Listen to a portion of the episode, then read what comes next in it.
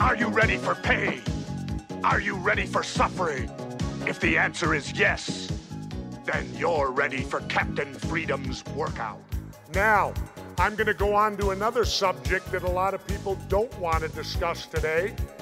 All you women out there, you stop and think for a minute. You take a look at that fat, pot-bellied dude sitting next to you, eating pretzels and drinking beer, and take a look at Jesse the body in real life coming into your screen. You're hit. You're bleeding, man. I ain't got time to bleed.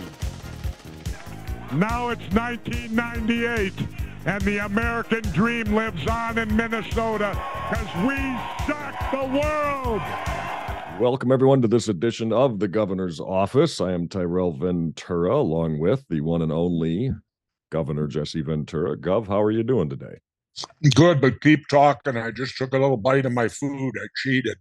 That's okay. That's all right. We got a really interesting topics today on the governor's office. Uh, one of the big ones that we want to hit is the is I guess our our our, our freezing on off again switch Senator Mitch McConnell, who had uh, I don't know what would you call it? I guess a senior moment. Yeah, how would what would we how would we define that? I don't know because uh, Mitch is a decade in front of me. See, M- Mitch is in his 80s. I'm only in my 70s, so I haven't had those moments yet. But I think the bigger picture for me is come on, everybody. In our 80s, Mm. should we still be elected officials? Even for that matter, in your past 75, even Yeah, you know, just throwing that number out there. I mean, when you look at everything, Uh, okay, you can't work for the government. I can't go down and apply for a job.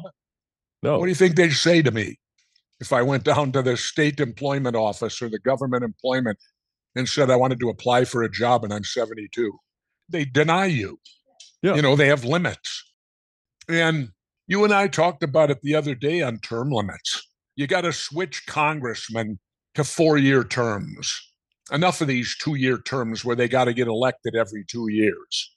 Because if you break that down, Tyrel, you you look at that and and you get elected you spend your first year just getting acclimated then you spend your second year doing uh, having to get reelected. Yeah, then you're then if you get reelected your third year you can actually do the work and then the fourth year you're back to getting reelected again. Makes no sense to me go to Yep. four year terms and then put term limits you can only get elected three four year terms 12 years To hear the rest of this podcast, plus a whole lot more of exclusive content, all related to the one and only Governor Jesse the Body Ventura, please subscribe to Die First, Then Quit.